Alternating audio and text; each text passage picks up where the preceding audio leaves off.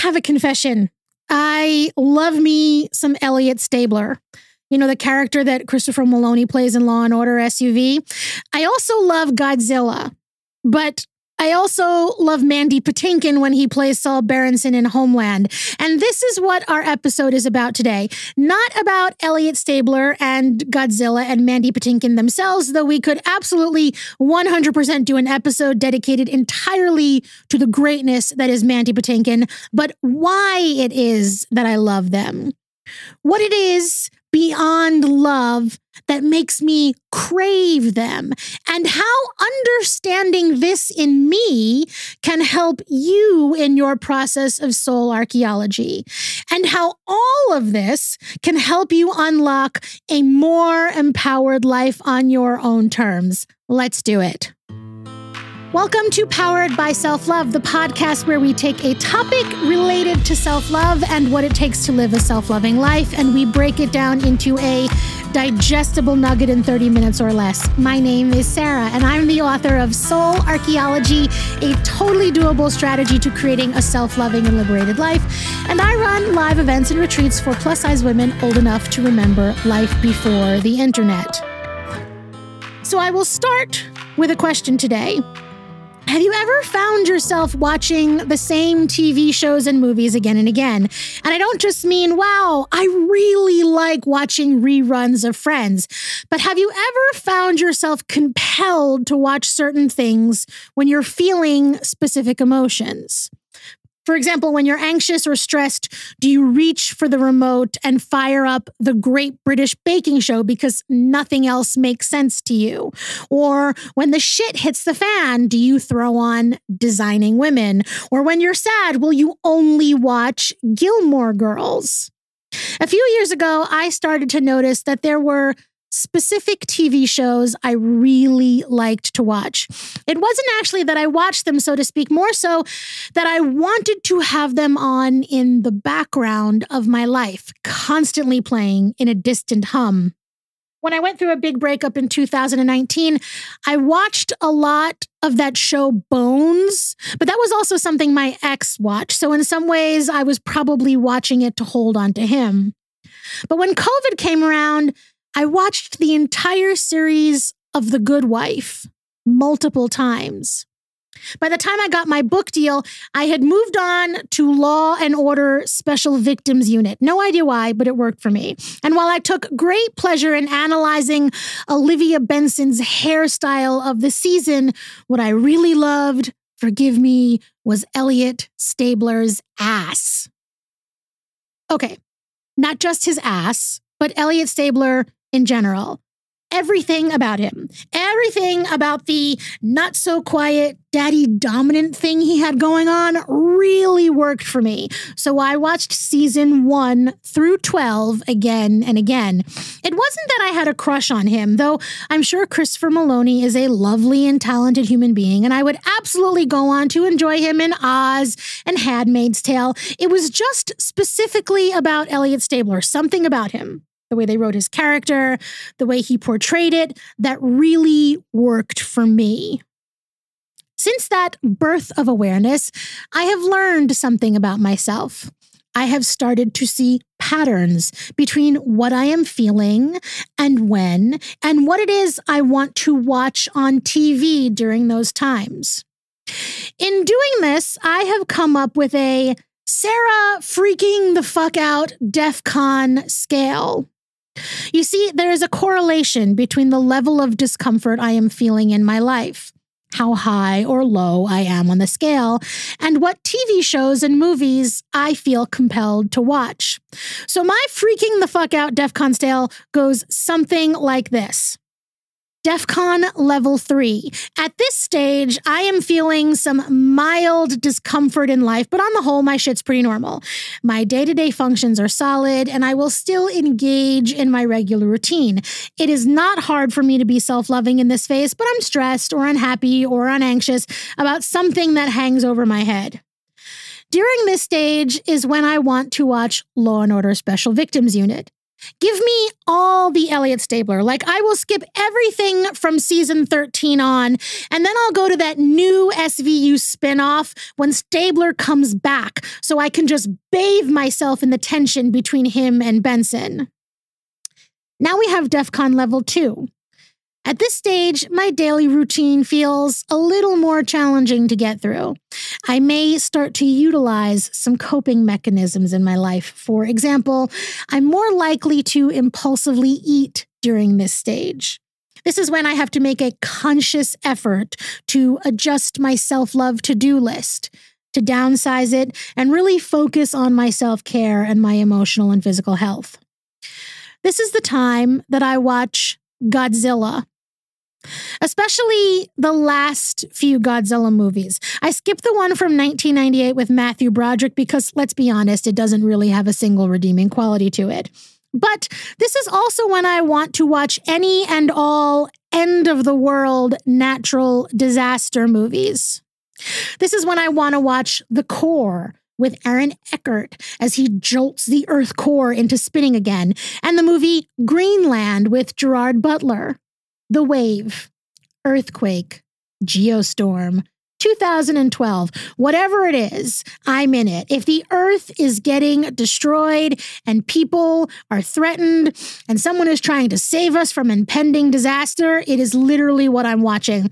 But side note, this also makes it really interesting when I go to bed at night because, for example, imagine how peaceful it is to sleep with Godzilla playing in the background. Okay, then we get to DEF CON level one. At this stage, shit feels really fucked up. This is the time when my daily routine falls apart, and I will consciously lean on coping mechanisms and start to make compromises and adjustments just to get through the day one day at a time. This is when living a self loving life feels really hard for me. And this is when man candy starts taking over dinner duty and making me grilled chicken. And no matter how Las Vegas scalding sun hot it is, I want to wear smushy sweatshirts all year round. This is the braless feral stage. You know what I mean? In this stage, I need homeland. That series with Claire Danes as a CIA spy. I need all the Saul Berenson as played by Mandy Patinkin. And I need Peter Quinn. All the Peter Quinn. Like I want Peter Quinn to rub me nonstop all day long. This is when Man Candy and I have the same conversation again and again, where we play Kill Mary Fuck with Saul Berenson, Peter Quinn, and Jack Ryan. I don't know why we throw Jack Ryan in there, but what's his name with the arms and the freaking upper body? John Krasinski. He is always a good foil for us. And we always say we would kill Jack Ryan and then debate heartedly between marrying or fucking Saul Berenson or Peter Quinn. It's a toss up, depending on the day, which of these simmering, ass kicking, hell unleashing alpha men we decide to enter into a monogamous relationship with together, and which one we just want to bang into eternity. This is when the phrase Saul Ageddon starts to creep into our relational vernacular.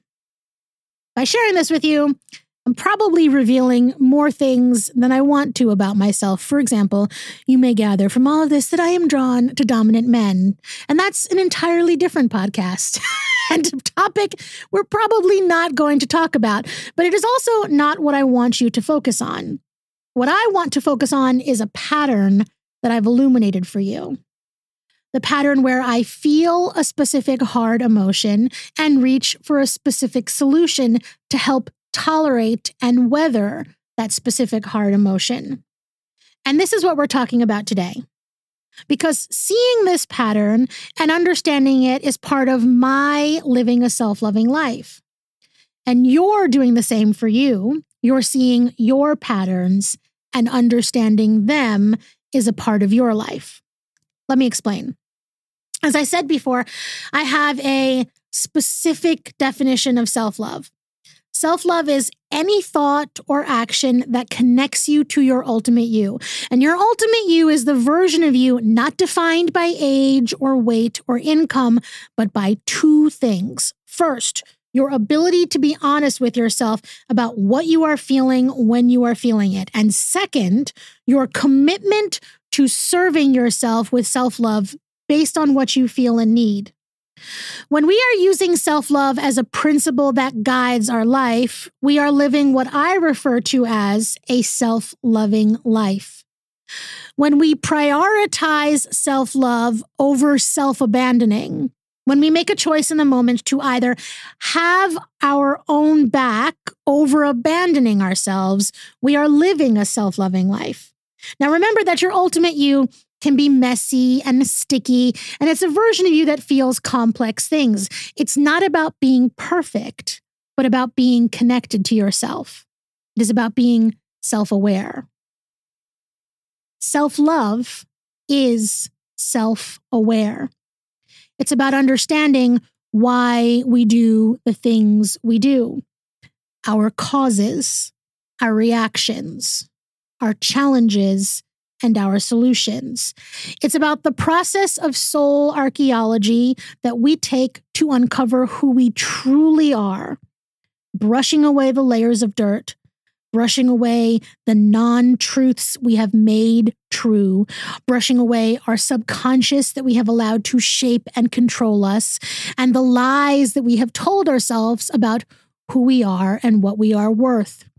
It's about breaking ourselves free and liberating ourselves from our expectations and the expectations of others. So we can instead create a life that serves us based on our values. Now, one part of the journey of liberation is to understand what makes us uncomfortable and our response to what makes us uncomfortable. What it is we intrinsically do to alleviate discomfort when we feel it. Because sometimes the things we do to alleviate our discomfort, the ways that we cope, are things that are healthful for us, but sometimes they are not. Sometimes they hurt us. Now, understanding and fully seeing our coping patterns, what they are, and the depth to which we use them, when we use them, and how we use them is a huge part of living a self loving life. It's part of living life proactively, defined by our values and our needs, and not reactively defined by our fear and our perceived limits. Now, I want to talk about coping for a second because we can do an endless amount of podcasts on the idea of coping. And I want to be very clear coping is a natural part of life. To put it plainly, coping is the stuff we do to help us navigate hard shit. And our strategies for coping can be things that we have learned consciously or subconsciously. They are behaviors that we do that are designed to reduce the negative emotions we associate with difficult events, situations, relationships. Everybody copes in some way. And some coping can be positive for us, and some can be harmful for us. You've also probably heard the expression coping mechanism before, as well as coping skills. And there's a difference between the two, and it's important. In psychology, it's often said that coping mechanisms are unconscious ways that people have habitually dealt with changes defensively. I'm going to repeat that. Coping mechanisms are the unconscious ways that people habitually deal with challenges in a defensive way. Whereas coping skills are seen as intentional, conscious practices that we build over time. Let's just do that again because this is important, okay? Our coping mechanisms are the unconscious ways, the habits that we have of dealing with our challenges defensively. Whereas our coping skills, these are things that we choose. These are conscious practices that we build over time to deal with hard shit. If, as we understand our relationship to coping, the things we are doing automatically, our coping mechanisms are not working for us, or they are a form of self abandonment, or they help us in the immediate moment, but not in the long run, then they aren't self loving. I'm going to repeat that. If the mechanisms that we use to cope aren't really working for us, or they are an actual form of self abandonment instead, or they help us in the short term, but not in the long run, they're not self loving. And this is when we have the opportunity to learn new coping skills that help alleviate our discomfort, but do so in a way that is supportive of us, healthy and aligned. Which brings us back to why I'm sharing all of this with you today, because it's clear for me, and maybe it is for you too now, that watching certain TV shows and movies is a method of coping for me clearly. What I have come to see is that when I am struggling with feelings, that come from being out of control or feeling overwhelming or the discomfort I experience associated with something. And when that becomes more than I know how to process, and I want to cope, there comes Elliot Stabler, Aaron fucking Eckhart, and Saul Berenson to save my day. When my shit starts to hit the fan, the more I look to the movies and TVs I watch to create a sense of calm control. And whether the calm control comes from a police detective solving crimes or a hero next door saving the planet or a spy, I personally crave a masculine and dominant man coming along to save my day. The more out of control my world feels, the more I crave for Elliot Stabler, Gerard Butler, and Saul Berenson to restore my sense of order. Now, you might be thinking that I have some serious daddy issues to work on, and I hear you, but I assure you, I have written an entire book about that, and we're good. Like, we're good there. And maybe your next thought is to light a candle and play some Enigma and put on the movie Nine and a Half Weeks, whatever. What you're really wondering, or what I hope you're really wondering, is why should you care about any of this? And I will tell you. Because being conscious of why we do what we do is an essential part of living a self loving life. And in this case, the thing to be conscious of is how I use television and movies as a form of coping. It turns out it's not such a crazy idea. Now, maybe you crave the soft simmering of a TV daddy dominant to save the day like me, or maybe you tune into something else when you feel any form of discomfort or chaos. Regardless of what you watch, there's a reason that you do it, an actual scientific reason. It's called social surrogacy. And a study from the Journal of Experimental Social Psychology called Social surrogacy, how favored television programs provide the experience of belonging by Derrick Gabriel and Hugenberg describes something called the social surrogacy hypothesis that tells us that having a parasocial relationship with our favorite television program can provide us with an experience of belonging. Okay, so before I tell you what the study says, let's just define what parasocial relationships are. According to The Atlantic, the term parasocial interaction was introduced in the 1950s by social scientist Donald Horton and R.W. Wohl. It was the early days of home television, and they were seeing people develop an intimate sense of relationship with actors who were appearing virtually in their home. These days, as media has evolved, we can have parasocial relationships with all sorts of people, including those we watch on TV and movies and online. In fact, I know many of you out there probably have some sort of parasocial relationship with me. It's fucking great. There's no problem with that.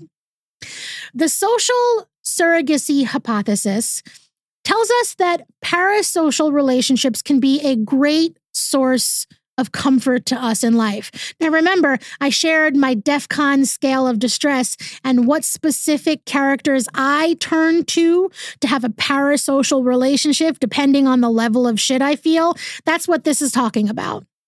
Okay, there are several studies they did as part of the social surrogacy hypothesis, and I'm going to paraphrase two of them for you. One study tells us that people turn to favored television programs when they feel lonely, and that they feel less lonely when viewing these programs. Another study shows that thinking about favored television programs buffers against drops in self esteem and mood, and against feelings of rejection. And one more study tells us that just thinking about our favorite television programs reduces the activation of chronically activated rejection related feelings. So, in short, it is scientifically proven that the parasocial relationships we can have with characters in movies and TV can actually be a reliable and helpful way of coping with discomfort. Fuck. Yes. Okay. So weird, yes. Extra, yes. Illogical, no. There is a method to my madness, and I fucking love when this shit comes together. I love when the lightning bolt off and suddenly everything makes sense. And not only does it make sense, but that shit is real. I freaking love it. Okay. There is a psychological reason we gravitate towards using TV and movies as a coping strategy. It is wired in our human biology. The desire to feel a sense of comfort and belonging is part of human nature. And when we are unable to find that solace in our lives in actual relationships, it's pretty normal to lean on the imaginary connections we have to characters to fill in the blanks. An article for Time magazine quoted Shira Gabriel as explaining humans have an innate need to belong to larger groups for our survival. And we are biologically programmed to find solace in stories. This is a primitive drive that happens outside our conscious awareness. And there's this strong, very old evolutionary system in us that pulls us towards wanting comforting narratives. Okay, so here we are. Let's pull this together.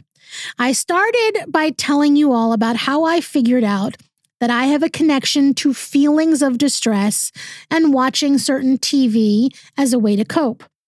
Then we talked about how coping is a part of life, but making sure that we are coping in ways that are aligned and supported is an essential part of living a self loving life and our soul archaeology. And finally, we talked about the scientific reason that coping by watching certain programs can be beneficial for us. And this is where the fun part comes in. Okay. Now comes the puzzle piece where you get to see what it is that you gravitate towards and how you use media to cope. You also get to figure out after you've done that what are the feelings that you are specifically craving that make you want to turn to TV and movies? What is the comfort narrative that you are seeking that media can give you? Now, there's no right answer here, and there's no wrong answer. It truly just is about seeing what feeling is missing for you that you seek to find it in what you watch. For me, it's clearly the comfort of someone coming to save the day. That whether the challenge is that the earth has fallen off its axis or that a planet killing comet is barreling towards us or a radioactive prehistoric reptilian monster is walking down Las Vegas Boulevard, or Abu Nazir and some terrorist group is plotting violence against America, that someone can be there to stop it. And that someone can make me feel the sense of calm I need is a dominant masculine figure that happens to make me feel as if all the shit's wrong in the world can be handled. And if they can handle all of that, maybe I can handle whatever it is being thrown at me. I've got it. It's okay. Whether the nerves and sense of overwhelm is about putting my book into the world and having great book sales, or whether it's helping me feel not so numb after the death of my father, or whatever mountain I feel like I am standing at the bottom of. If Elliot Stabler can defeat sex traffickers and Gerard Butler can guide his family to safety on a remote continent, and Saul Berenson can get Carrie out of a Russian jail she never should have been in in the first place, I can get through it too. And so I will wrap up our chat today by inviting you to think for yourself. What TV shows and movies do you watch on repeat? Is there a common emotion you are feeling when tuning into these programs? What kind of feeling is it you are seeking when you watch the movies and TV you do? What very human emotional need of belonging are you looking to feel fulfilled? There is no right answer here, and there is no wrong, because Soul archaeology is not about right and wrong. It is simply about uncovering. And in the uncovering, we learn about ourselves. We learn what it is we need to do to live greater. We learn what self love means for us. We learn our most vulnerable underbelly, what it is, and how to embrace it. And lastly, we learn what strength is undeniably unshakable within ourselves. And that is it for today. Before we go, I have some news to share with you. It's a little random, but my book was a number one in Audible in the self worth category. So if you're looking to explore your own self worth, to learn how self love can help you to live a more liberated life and how you can use soul archaeology, and you don't actually want to read, you want to keep listening to me, you, you can actually go on Audible or anywhere that you find audiobooks and listen to my number one self worth book. Um, also, you can find Soul Archaeology on Amazon, Barnes and Noble, Target, and on my website. And don't forget to follow my channel here because a new podcast will drop every Wednesday. Thank you so much, guys, and I'll talk to you soon. Don't forget, if you're looking to explore your own self worth, to learn how self love can help you to live a more liberated life, and how to use soul archaeology to dig through the layers of your own shit to uncover who you truly are meant to be, check out my book. You can find Soul Archaeology, a totally doable strategy to creating a self loving and liberated life on Audible and Amazon and Barnes and Noble and Target and on my website, sarahsapora.com. You can also learn about my next retreats and live events. And don't forget to follow my channel here. A new podcast will drop every Wednesday.